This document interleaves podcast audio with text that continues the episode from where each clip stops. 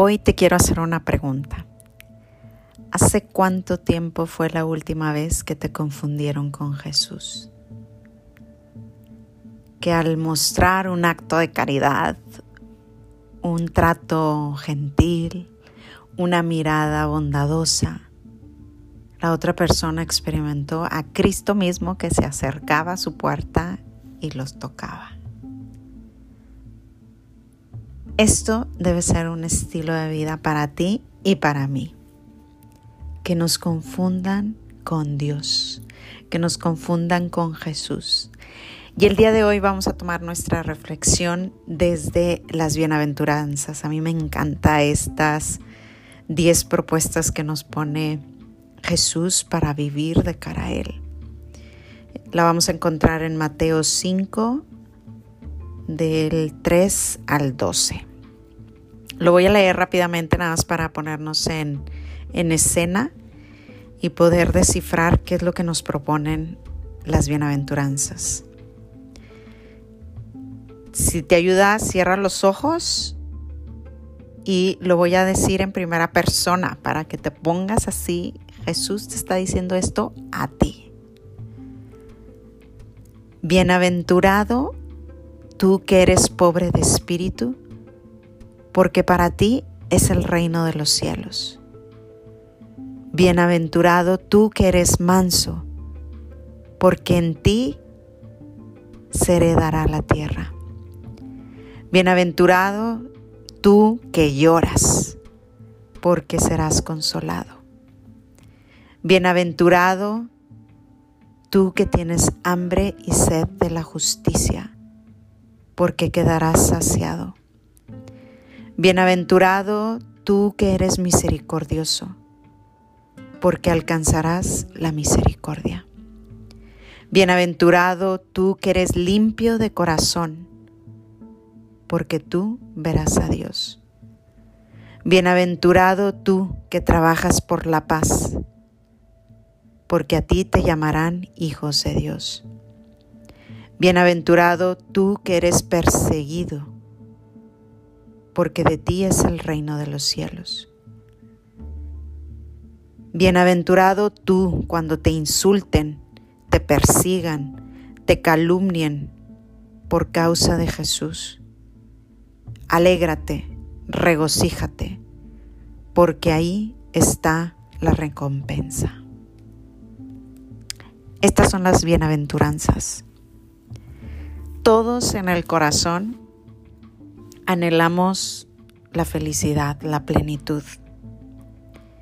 Y Dios ha puesto en nuestro corazón ese deseo tan grande, tan infinito de felicidad, que sabemos que nadie lo puede saciar más que Dios. Nadie.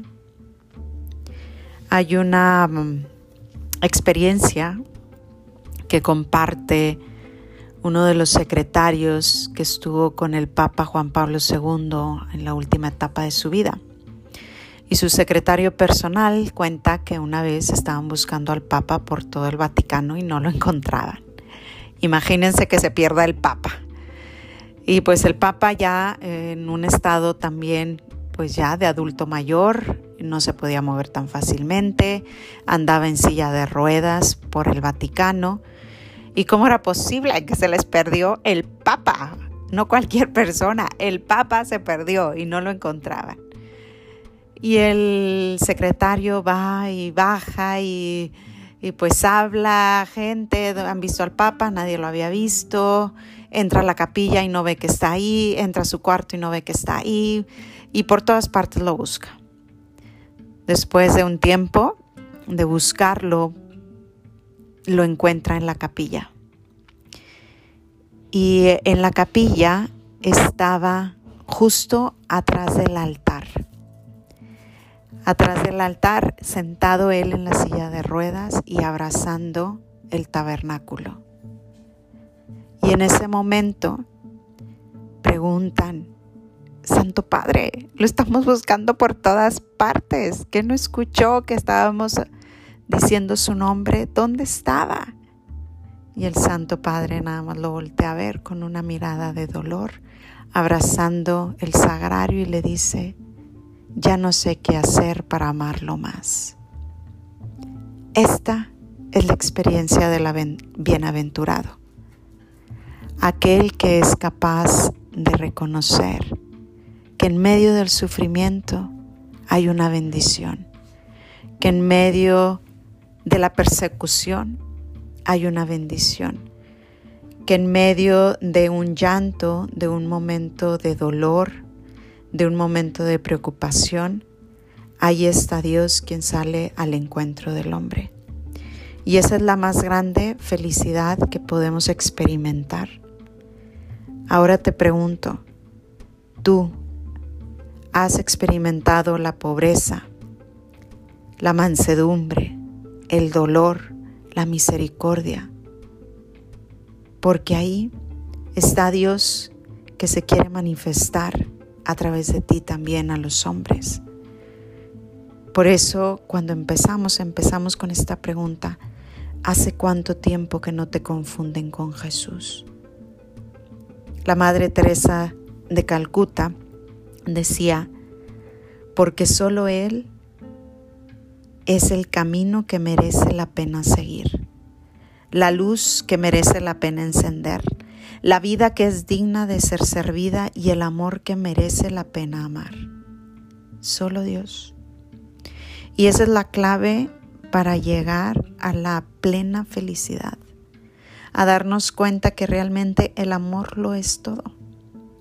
El amor que brota de esta experiencia profunda de saber que no importa si estoy en una persecución, si no importa que nadie me entiende, no importa porque el amor lo suple todo.